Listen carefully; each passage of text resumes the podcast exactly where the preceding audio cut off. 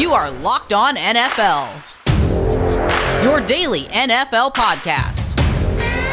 Part of the Locked On Podcast Network, your team every day.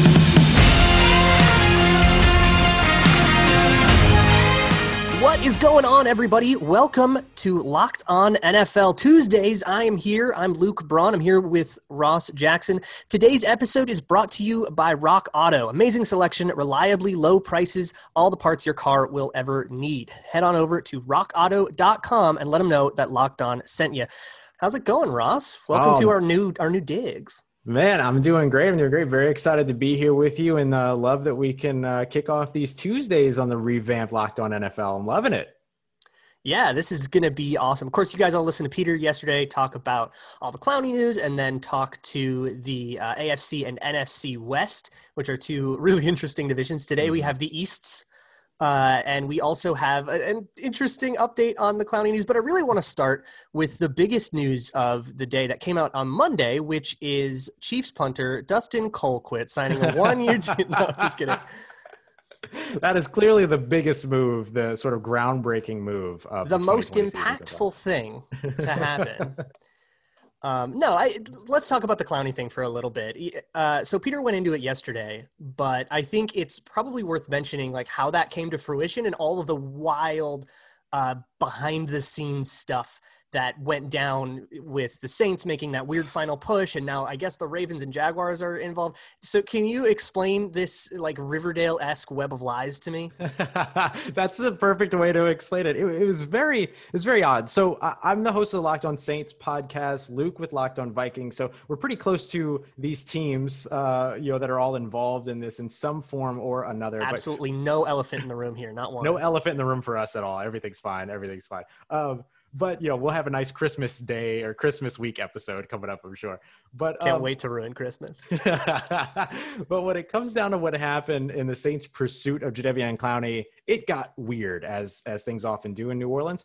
The Saints and Mickey Loomis did their best to figure out some way to pull off the NFL's first ever essentially sign and trade like you would see in the NBA. They wanted to get a team that has been unnamed, though it's believed to be the Browns, to sign Jadeveon Clowney in a one-year $15 million deal with a $5 million signing bonus, and then trade Clowney to the Saints so that the Saints could pick up the tab with what they were willing to pay, which was a one-year $10 million deal. And in exchange for picking up $5 million, the Saints were going to send a second-round pick and an unnamed player to help relieve some additional salary cap space itself. So that's where all of this started, and then it just got further complicated with the news that came out today. Yeah, so that's a lot like the Brock Osweiler thing the Browns did. So it would make sense that it was the Browns, but that's like not confirmed. Right. But now I guess the Ravens and Jaguars were like planning to do the same thing if the league had said yes to – if the league had like allowed the Saints to do a sign-and-trade, then it sounds like the Ravens would have done the same sign-and-trade, but with a higher price tag, thus stealing Clowney away and stealing the ingenuity and just like leaving the Saints high and dry no matter how you look at it. It's one of those things where like I cannot explain to you how absolutely livid I would have been, because what would have happened essentially is that first – the Jaguars would have signed Jadeveon Clowney. Everyone would have gone nuts about that. And then they would have traded him to the Ravens. Everyone would have gone nuts about that. And then we would have found out that this whole move was sort of orchestrated and blueprinted by the New Orleans Saints, who were in line to then have actually gotten him via, we'll just say, the Cleveland Browns. But it would have been absolutely wild had it not worked out. So I'm actually kind of glad that it didn't, because that would have been really, really, really frustrating. But it is interesting to watch now, seeing that there were four teams that were involved in this model that could have pulled it off. I'm curious to see if the NFL creates a conversation around this becoming a thing after the 2021 offseason. Yeah, I could see it being like a competition committee thing next year. But I want to move on to some more concrete stuff, because it sounds like there's just no universe where the Saints were getting Clowney no matter what they did, even with all of the like the ingenuity, the innovative strategies here. But I want to talk a little bit. Let's go to Miami, where they've named a starting quarterback. They've named Ryan Fitzpatrick as the starting quarterback, which means that Tua Tagovailoa is not ready to play yet. And there was a really interesting post, not necessarily related to this, but very relevant from Namita. She's at NN Stats on Twitter. She worked for the Eagles for a long time. I think she works for the Seattle Kraken in the NHL now. And she did a cool little visualization of like the first games that a quarterback started, where you can kind of see how long it took for like young quarterbacks to be ready. So I sent that to you, Ross. What is your takeaway from this? And we'll link it in the show notes so that you all can look for yourselves as well. But it's a really interesting thing. It's all the young quarterbacks from the last 5 years and like how long they took to play. So what do you think about that? Yeah, it's an interesting thing. I mean, you look at this and then you see there's like one outlier that stands out like a sore thumb in all of this. But when you look at all of the players that were drafted all the quarterbacks that were drafted in the first round, there seems to be in each of their, with maybe the exception, no, not even an exception, actually, with a near exception of Patrick Mahomes, who of course, as we know, is probably the best quarterback in the NFL right now. There was sort of a thrust to get them started within their first season and get them some playing time within their first season. And in some cases that has worked well. Kyler Murray in Arizona, of course, Patrick Mahomes, who started the very last game of his rookie season, Daniel Jones in New York, who's become the guy. You'll hear more from Patricia Traina about him in the second segment today, as we go through the NFC East. But then there's also a couple of guys like Marcus Mariota and some others that, like Josh Rosen, for instance, who just ended up being released by the Dolphins and then signed by the Tampa Bay Buccaneers, that show you a different sort of view of data points. But then you look at all these other players that have been drafted post first round, a lot of them sitting around for some time, except for the fact that Dak Prescott, who was drafted at 135 overall, has started every game of his career since he came into the league. But when I look at this, there was an injury there too, I think. Yeah, absolutely. And so you look a little bit at the way that this is formulated, and there's a lot of information here about what this could potentially look like for players that start off early and then that don't start soon enough.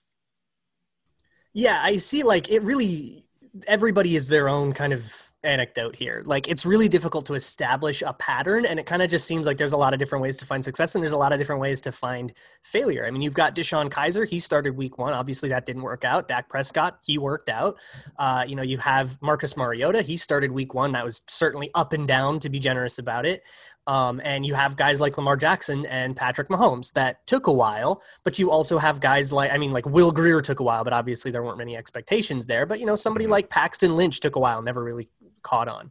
So I think with like this decision, I mean, what it means for Miami, we'll have to hear about that from Kyle Krabs and stuff, or go over to like Locked On Dolphins for that. But like, I think what it means for Tua is very little. I think we just like whatever you thought. I mean, it might just take a while to transition to the NFL. He could be in the game by week three. It's not like Ryan Fitzpatrick has a stranglehold on any starting jobs at this point in his career. So I think that Tagovailoa, he's as fine as he was before this decision.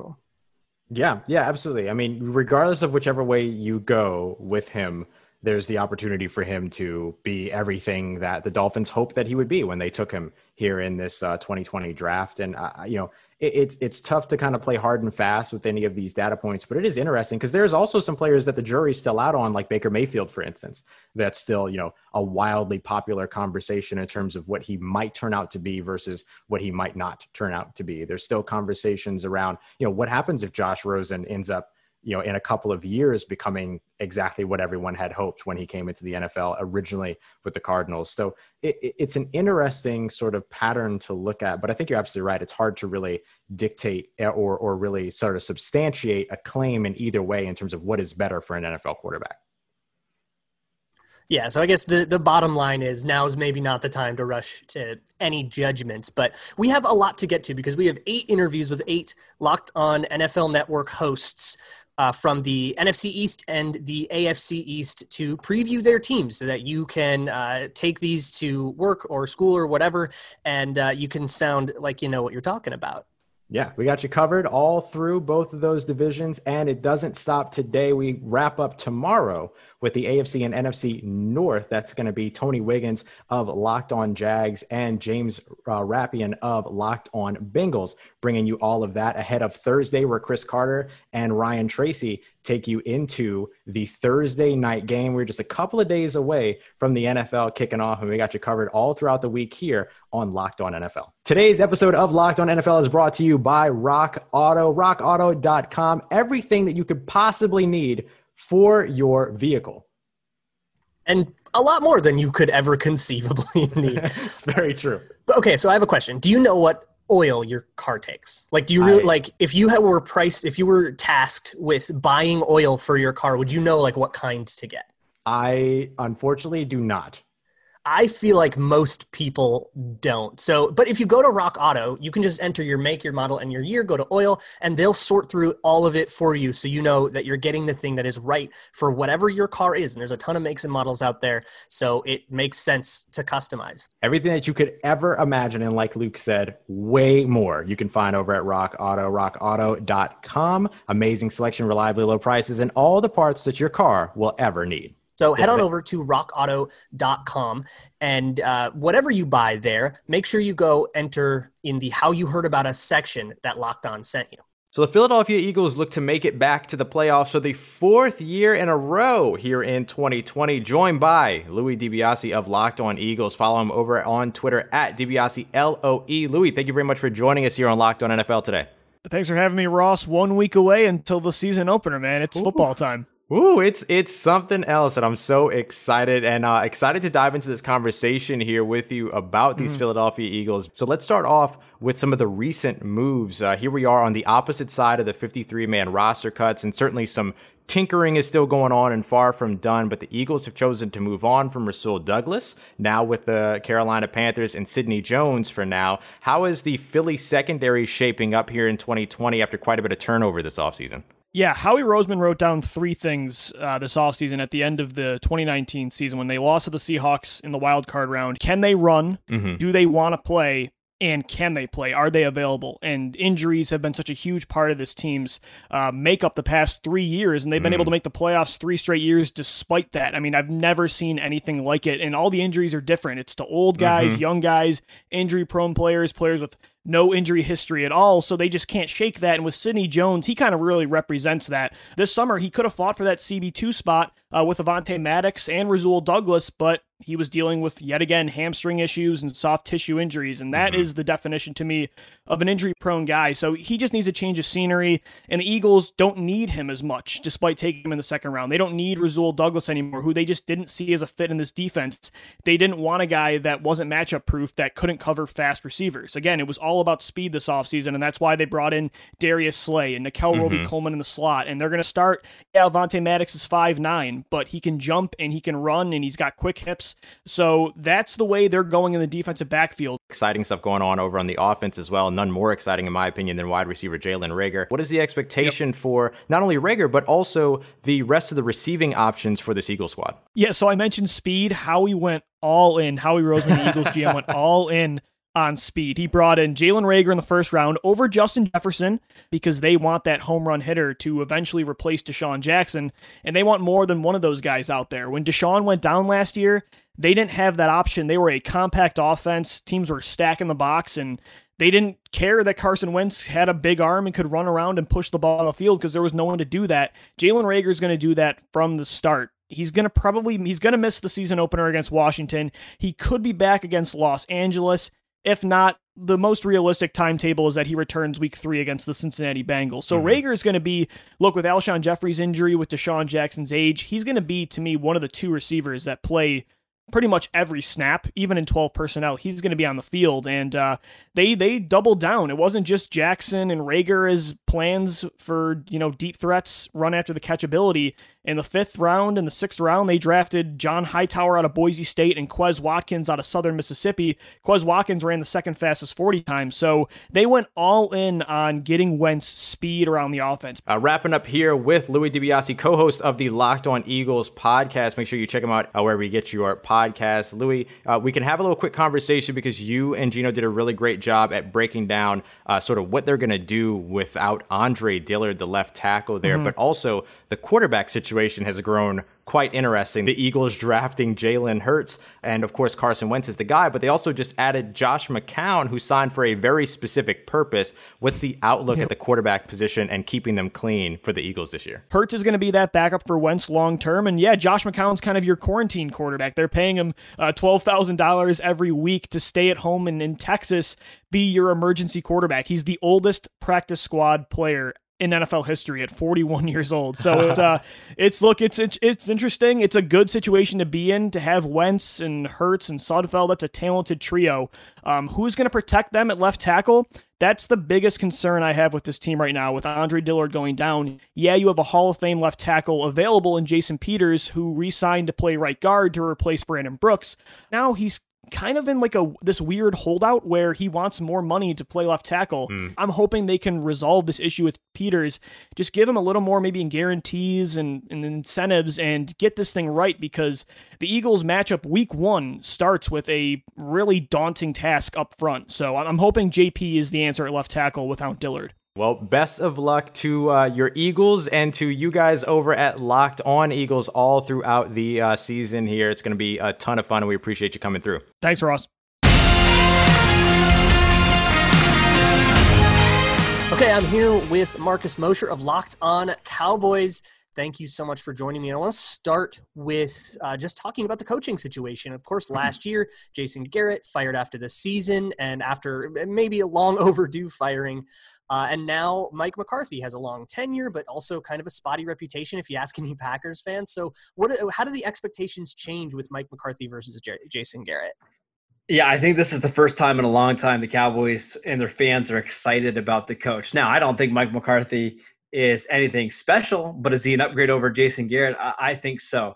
But the expectations for the Cowboys are this should be a playoff team at the very worst. Even in Mike McCarthy's first year, this is a roster that is ready to go and compete in the NFC. Are they expected to be, one of the best teams in the NFC? I don't think so. But the expectations for McCarthy are get into the playoffs, potentially win a playoff game, and at least show that this team is ready to compete.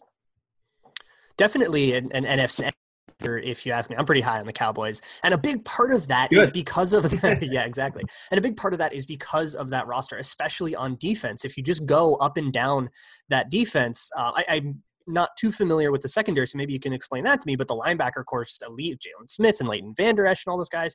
And the defensive line, of course, is well-documented. DeMarcus Lawrence, Newly, Everson Griffin, please take care of him for me. So with that defense, I mean, can we be confident this is going to be one of the best units in the league? I have my reservations about this being an elite defensive unit, but I think what the Cowboys are trying to do here is they know that their offense is going to be really, really good. So the defense doesn't have to be great. All they needed to be able to do is create turnovers and get the occasional stop. And I think they built a defense that's going to be super aggressive with new defensive coordinator Mike Nolan. Defensive line coach Jim Tomsula is one of the best in the league. And with their pass rushers that you mentioned and their linebackers, they're going to dare teams to throw the ball down the field and be aggressive against them. And I think in time, this defense does have a chance to get to an elite level. I'm a little bit nervous about the secondary because they're relying on so many young players there. But I think you're right in, in assessing this is a defensive group that has the potential to be much better than they were last year. That makes a lot of sense. And since we have a minute here, what's the secret of I feel like every local host has their like secret player or breakout guy that the national kind of stage doesn't really know about, but everybody's buzzing about in the organization. So who is that for the Cowboys? Who should I look up that I don't know about yet? Yeah, I'll give you two, one on each side of the ball.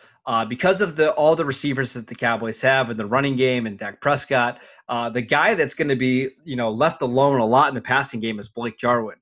He was one of the most explosive tight ends in the league last year in a complementary role with Jason Witten. He's had a fantastic training camp. I think he's going to have a monster season, potentially put up some like Austin Hooper-like numbers in this Cowboys offense. And then on defense, it's Aldon Smith. After not playing football in 5 years, there was some reservations about how he would fit in, how healthy he would be, how in shape he is. And by everything that we've seen so far in camp, he's been absolutely fantastic. Excellent. That's Marcus Mosher with Locked On Cowboys. Thank you so much, Marcus. Yep, thank you.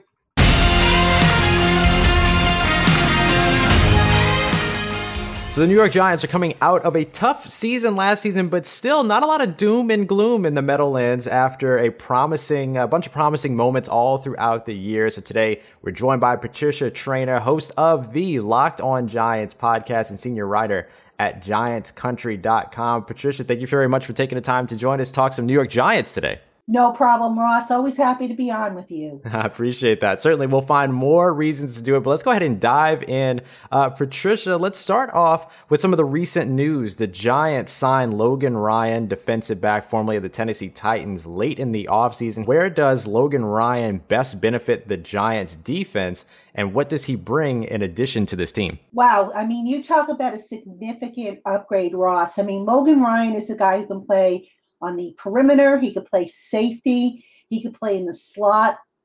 He can basically fill a lot of different roles for the Giants, roles that I think they anticipated they were going to have Xavier McKinney do before he suffered the broken foot. So in bringing in Logan Ryan, this is a guy who has experience and who has performed, you know, pretty well as recently as last year. He's also a guy who Joe Judge is familiar with from their time together in New England, Patrick Graham, who also had him in New England when he was on staff there. So just, I think Logan Ryan made that defensive backfield, and in particular the cornerbacks group, which quite frankly, I thought was going to be a strength of the team, but ended up being a weakness given, you know, the DeAndre Baker situation, Sam Beal opting out. I think Logan Ryan solidifies that cornerback position and also provides the versatility that the Giants need for the defensive backfield. You can follow Patricia on Twitter at Patricia_Traina, TRAINA. Over on the offensive side, Patricia, the Giants underwent a quarterback change in season. The now retired Eli Manning gave way to the young talent of Daniel Jones. But what's the outlook on Jones going into year two? Well, I think everybody is very bullish about Daniel Jones. When you look at what he did last year, take away the fumbles now, which obviously were a big problem. And everybody, you know, is acknowledging that. Nobody's sugarcoating that. But if you take away that, you know, this is a kid who led them from behind. This is a kid who made some big throws. This is a kid who was, you know, cool under fire. And this is also a quarterback who allowed them to open up a whole new level of a playbook. They really didn't have the mobility in terms of running RPOs, in terms of, you know, play action rollouts and all that stuff. Now they have that with Daniel Jones, who can also service as a runner, you know, if they have the opportunity to do that. So just, I think they're very bullish on him, but obviously they need him to clean up the fumbles. They need him to show that he can, you know, be successful making his second, third, fourth read.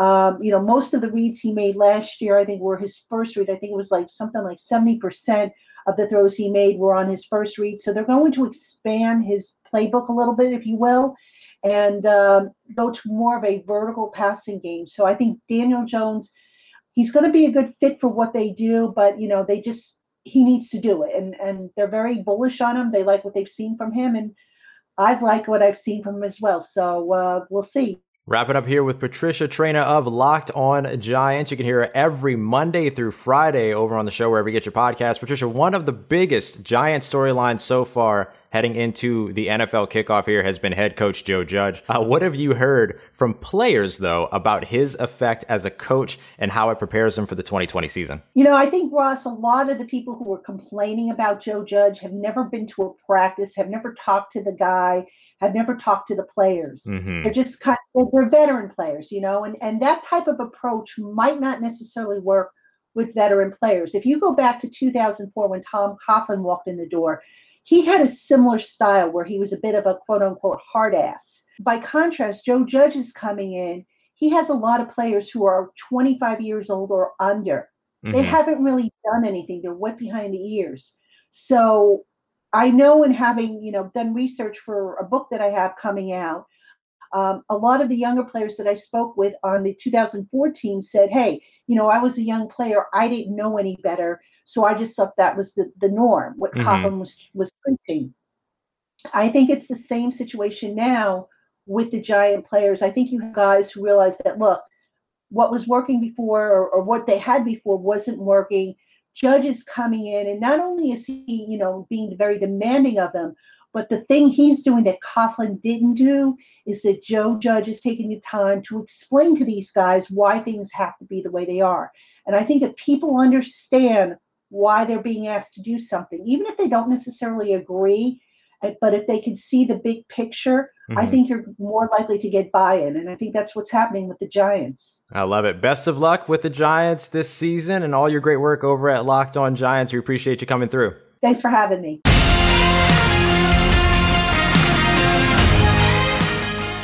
All right, I'm here with Chris Russell, host of Locked On Washington Football Team. And of course, you know, Washington's been in the headlines for a whole bunch of reasons, all of them off field. Let's focus on the on field stuff today, because the quarterback situation is fascinating. You might even get some Alex Smith at some point, but he's obviously not going to be ready for a while. So right now, it's the Dwayne Haskins show. And in year two, the expectations I would guess would increase, but it could be different. It could be increased to just hope he's serviceable, to does he bring you to be a playoff team? So what should we be expecting from Dwayne Haskins here in 2020? Luke, there's a tremendous divide, I think, nationally, and a lot of football personnel people that I talk to don't really love Dwayne Haskins, didn't love him coming out of the draft, you know, thought he would take a long time to develop if he even did, didn't like some of his maturity or immaturity work ethic. He has changed a lot of that, and he has really, really, really dedicated himself on and off the field to being a better leader, to working harder, to being more, diligent in his preparation. He was not ready at all last year, and some of that was on him and some of that was on the old coaching staff. So I would say this, there's a lot expected of him, and I don't think – you know, you mentioned Alex Smith. One name you didn't mention was Kyle Allen. Now, he's had a bad camp, in my opinion, but he knows the offense, and he's very mobile and athletic behind a shoddy offensive line. So if Dwayne Haskins regresses or gets injured, we can't rule out either Kyle Allen or Alex Smith. But I think this is Dwayne Haskins' show to roll, again, unless he gets injured, at least for the first part of the season, and then you'd probably see if he's really bad after 4 or 5 games, Ron Rivera and Scott Turner maybe pull the plug. Man, it is really just like a Panthers graveyard over there. I didn't realize how many like former Panther like names I associate with the Panthers. But let's move to the defensive side, since it is, you know, a Ron Rivera team. There's like a lot of star-studded names like on that defense. You've got, of course, Chase Young, everybody's excited about, but other guys that were really exciting during the draft, like Jonathan Allen, Daron Payne, even veterans like Ryan Kerrigan and stuff.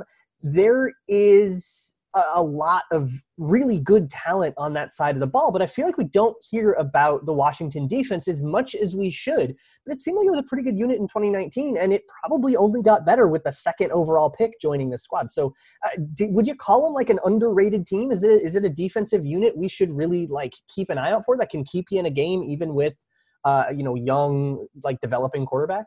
I think it's underrated for 2020, meaning projecting and looking ahead. You mentioned adding Chase Young, Ron Rivera. The one coach that's not from Carolina, I mean, he did coach there early in his career, is Jack Del Rio. He's also added as a defensive coordinator, and he's going to be aggressive and up-tempo, and he wants these guys to get after – stop the run on the way to the quarterback. So I think there are going to be a lot more one-gapping aggressive as opposed to kind of the two-gap read and react type 3-4 defense that they have been. To say that they were underrated in 2019, I wouldn't say that, just because they would come out, like gangbusters in the first quarter and a half of almost every game, and then just absolutely melt because they couldn't get off the field on third down, because communication was bad in the defensive backfield, because they couldn't, just make that one tackle that they needed to make to prevent, again, another first down to keep them on the field. They didn't get a lot of help from their offense. So, again, they were asked to play a lot of snaps, a lot of minutes. They didn't have as much depth. So, again, to me in 2019, they weren't underrated. They were actually, in my opinion, they were overrated based on what I was expecting, and I think what others were expecting in 2019, but because of that, they might be underrated in 2020, if that makes sense. Excellent. And real quick, one word. I think right now the over-under on my bookie for the Washington football team is 5.5. You taking the over or the under? I'm going over. That's Excellent. 3 words. Excellent. Thank you so much, Chris. I didn't have to think much about that. I'm going over. Thank you so much, Chris.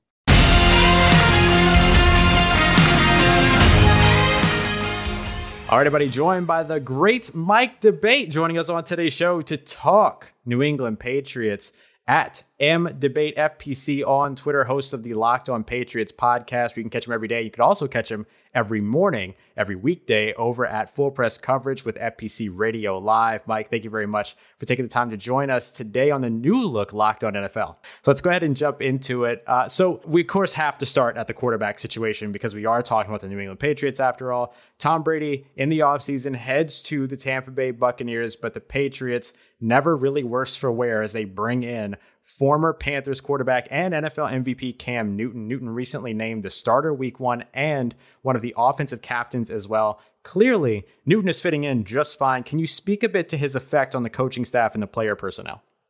Well, his effect has been essentially what all of New England hoped for when they signed Cam. He's providing that fun-loving attitude that I think the Patriots and her fans are really going to take to Cam. Look, bottom line, it's not so much about the attitude that he brings off the field or the fun that he can bring on the field. It's about what he can do on the field. And I've been very impressed with what I've seen from Cam Newton so far. Some of the things that I've been keeping my eye on, Ross, is whether or not Cam is able to step into his throws, whether or not he still has the ability to use the shoulder to get the ball downfield, whether his footwork was going to be slowed by some of the problems he's had injury-wise. Can he still roll out, facilitate the throw, but then use his legs as an option to be able to extend plays and be able to make plays? It's not just an option for Cam when nothing else is there. He has the ability to pick and choose exactly how he wants to run this offense. And I really believe that Cam Newton is healthy.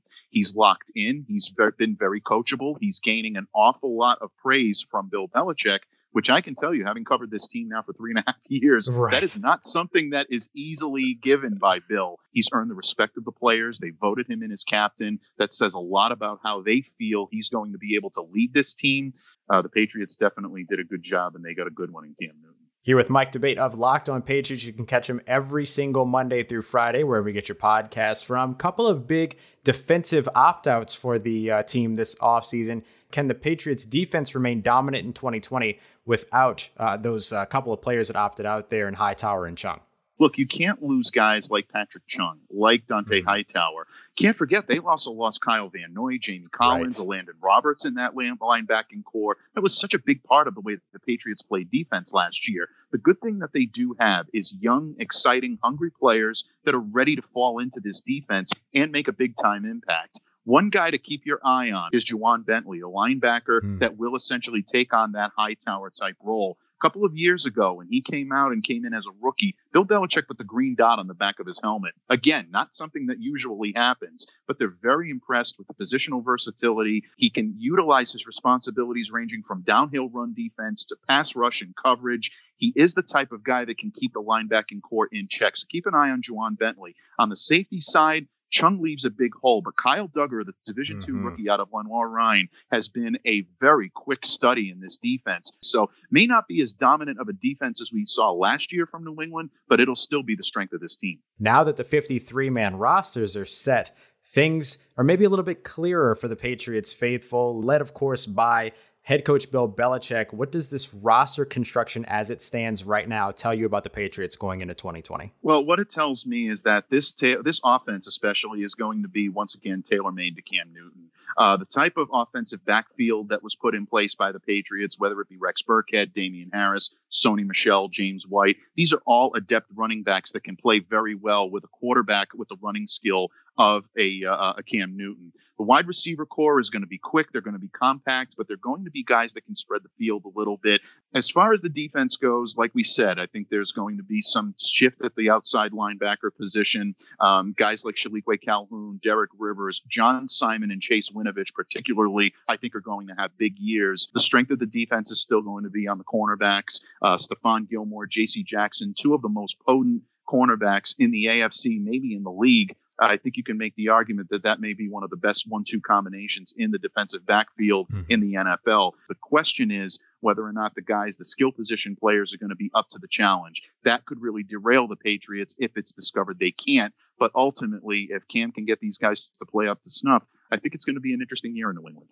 That's Mike DeBate, everybody, covering the new look New England Patriots here on the new look Locked On NFL. Make sure that you go him a follow at MDABATEFPC on Twitter and check him out over at the Locked On Patriots podcast every day. Mike, thank you very much for joining us. My pleasure. Anytime. Thank you to Ross. Take care and enjoy the season coming up, folks.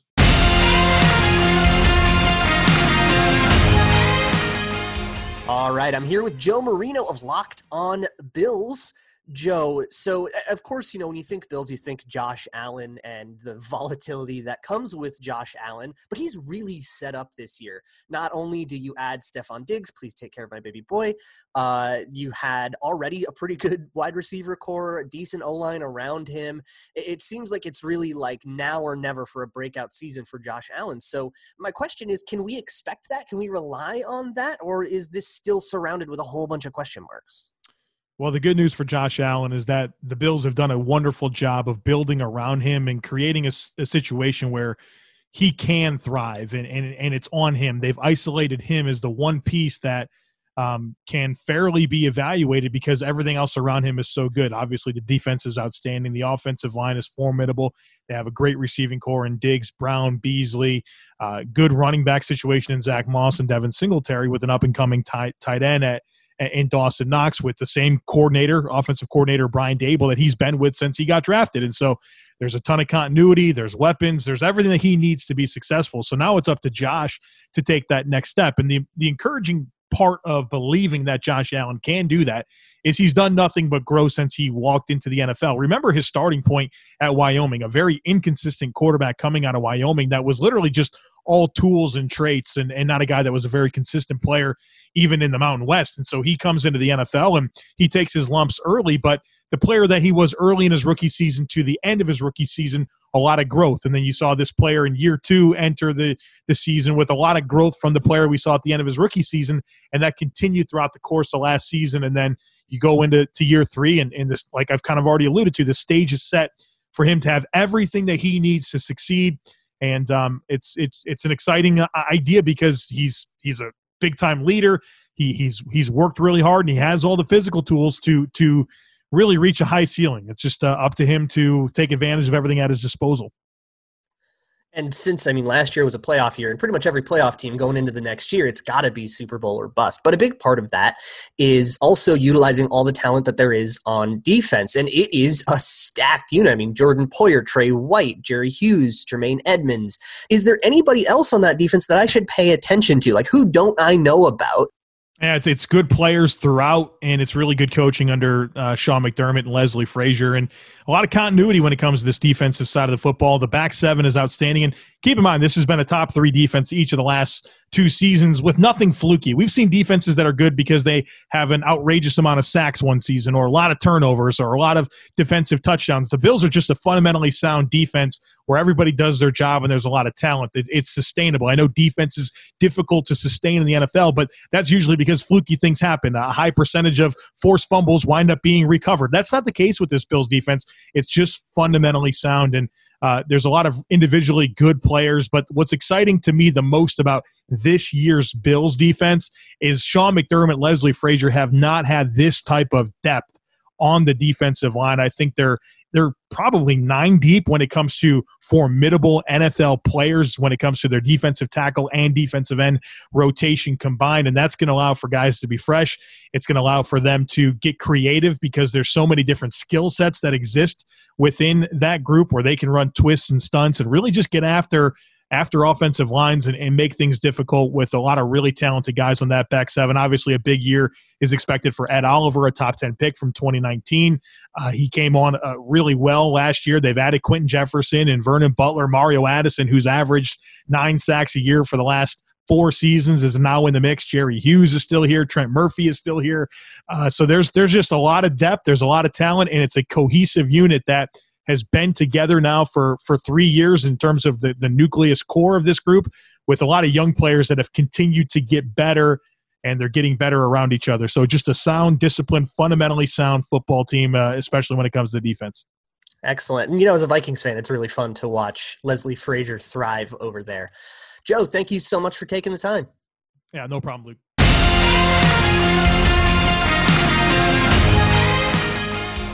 Welcoming into today's episode of Locked On NFL, the grindfather himself, Kyle Krabs, at Grinding the Tape on Twitter. You can catch him every Monday through Friday over at Locked On Dolphins. He's also the director of scouting for our friends at the Draft Network and lead editor over at Dolphins Wire for USA Today. Kyle, thank you very much for joining us to talk Miami Dolphins here today. Listen, if you ever want to get me on the phone, just tell me we're talking Dolphins football and I'll be there. I can't blame you for it because the Dolphins are a very interesting team going into 2020. They did, they had a 5-11 season last year in 2019. But as you observed on one of your recent episodes at Locked On Dolphins, you're not really seeing a lot of negative energy around this team heading into 2020. In fact, there's a lot of excitement, I'd say. So how is it that Miami managed to curve the negative narrative? Yeah, I think when you look at the way they started last season, especially trading Laramie Tunsil less than a week before the season starts and trading Minkah Fitzpatrick after week two against the Patriots, and the team starts 0-7, and the narrative is tank for Tua, and whether or not we need to be calling the competition committee to investigate the Dolphins because they feel a cover zero blitz on 3rd and 8 that goes for a touchdown just before half against Pittsburgh on primetime football is this prime example of the Dolphins aren't trying to win football games. Well, right. They finished the season 5-4 in their final 9 football games. They have the win in New England against the Patriots in week 17 in a game that the Patriots needed to secure a first-round bye in the playoffs. And you saw how Ryan Fitzpatrick and Brian Flores kind of energized this team and got them to buy into the message that they were selling. And it just really took, honestly, with all of the roster turnover that they had, it took about 2 months for them to kind of settle in and get their bearings with so many new pieces about them. But taking that momentum and projecting it forward with 10-plus draft picks and all the money they spend in free agency just to bring in, talented, versatile defenders like Kyle Van Noy and Byron Jones, there's a lot of energy moving in the right direction for the Miami Dolphins. So I have to ask you now the obligatory question for any Dolphins media personnel. Can you tell us a bit about the best case scenario and what that might look like for the Dolphins at quarterback in 2020? Yeah, it's kind of this great big mystery where you'd love to see Tua get as many snaps as possible and get his feet wet. It's not the pure evaluation year that the Dolphins had last year, but from a quarterback perspective from Tua, they clearly feel pretty good about him because they cut Josh Rosen when it came time to cut the roster down to 53 players. I think in a perfect world, the Dolphins probably stay competitive. They float around 500, and as long as they do that, Ryan Fitzpatrick will probably continue to start. And they're not in any rush to start Tua. They're playing the long game here with him. But in a perfect world, yeah, you'd probably get 5 or 6 starts for Tua before the end of the year if the Dolphins fall off the pace. And if they don't in their playoff contention, hey, Patrick Mahomes only started 1 game his rookie season. That would be a perfectly fine outcome for the Dolphins with Tua as well.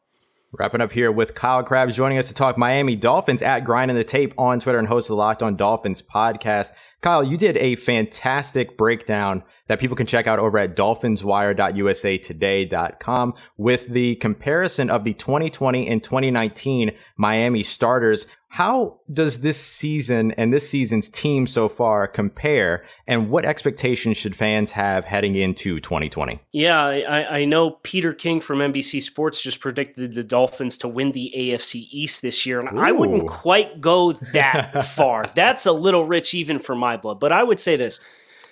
There's so many new pieces, new offensive and defensive coordinators. Obviously, they promoted from within for Josh Boyer, the defensive backs coach, to take over the defense for Patrick Graham, who took the same job in New York with the Giants. Chan Gailey, now the offensive coordinator. Half of the starting lineup is new players. There's so many new pieces. Kind of look at it as a less extreme version of last year, in which this team's probably going to start slow, especially when you take into account the limited reps from the coronavirus pandemic and all the concessions the NFL has had to make. But I'm expecting around 500, this team to float around 500, 7-9, 8-8 by the end of the season. I expect them to continue to get better from the start of the season to the end of the season. And the talent is better. It's not a finished product by any means, and there will be peaks and valleys. But at the very least, last year's roster, it didn't have a lot of talent. Somebody got cut. They weren't claimed. There was nobody interested in those players. The Dolphins now, they've infused talent into this roster. Now it's just a matter of getting that to gel.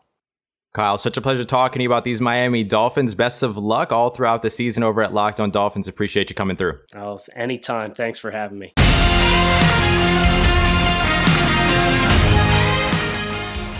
All right, I'm here with John Butchko of Locked On Jets. Thanks for joining me, John. And the first thing I want to ask about is, of course, the quarterback. Sam Darnold going into his third year. He's been really inconsistent and, you know, at least when healthy, missed a whole bunch of 2019. But can we expect any more consistency for him coming into the third year? Or is this just going to kind of be who he is, where he's somebody who's a week-to-week proposition? You don't know what you're going to get.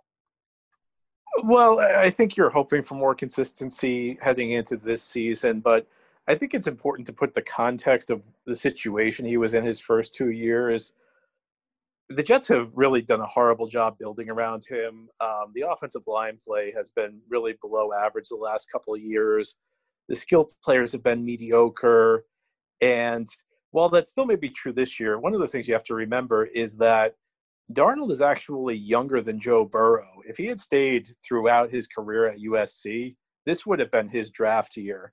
So I look at it from the standpoint, yes, he's been inconsistent, but I think more or less with a few really bad games mixed in, he's held his head above water.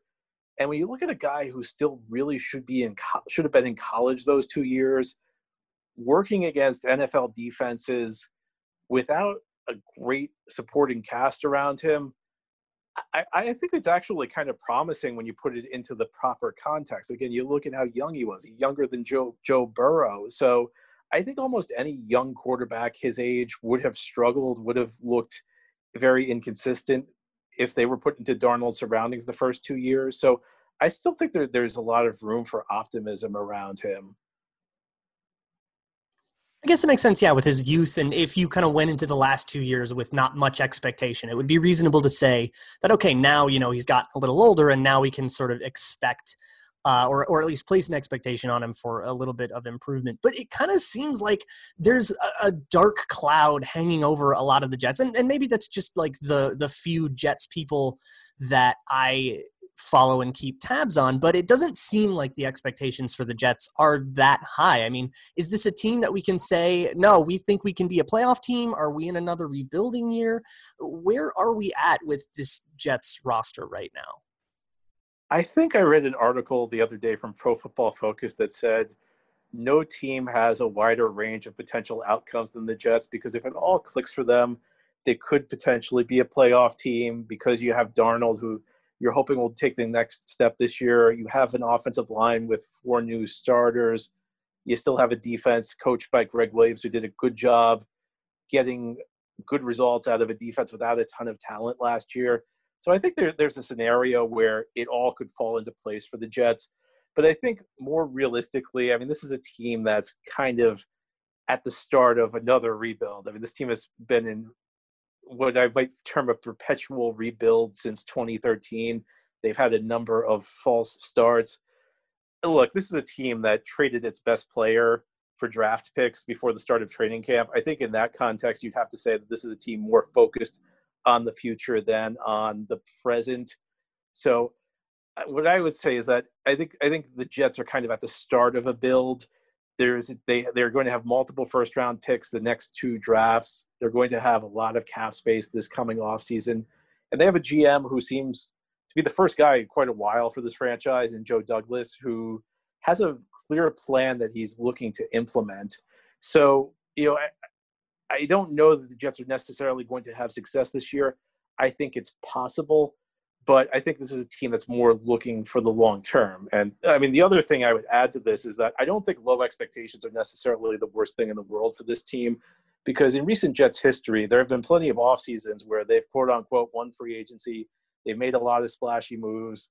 They brought in big names. They came into the season with bigger expectations and the team did not live up to them. So I don't think it's necessarily the worst thing in the world for the Jets to enter the season with kind of off the radar with low expectations. Maybe they can surprise some people without that kind of pressure on them. It'd be a pretty chaotic division, and it's kind of an accomplishment to be maybe the most chaotic team in the AFC East. John, thank you so much for giving me your wisdom. My pleasure. All right, everybody, thank you very much for joining us on this Tuesday episode of Locked On NFL. Once again, for my good friend, Luke Braun, I am Ross Jackson. You can follow Luke on Twitter at LukeBraunNFL, myself on Twitter at RossJacksonNFL. Make sure you come back tomorrow to get the lowdown, the skinny, everything you need to know about the NFC and AFC North. That's going to be brought to you by Tony Wiggins and James Rappian of Locked On Jags and Locked On Bengals. Come back Thursday for the preview. Got Chris and Ryan taking care of you, and then we'll wrap up with a review of the Thursday night game, and then everything you need to know going into the Friday games, including where you should put your bets over the weekend. That's your boy Q, Bo Brock from over at Locked On Cards, and a gambling expert from the Action Network. We appreciate you coming through, and we will see you again tomorrow here on Locked On NFL, and Luke and I will holler at you next week.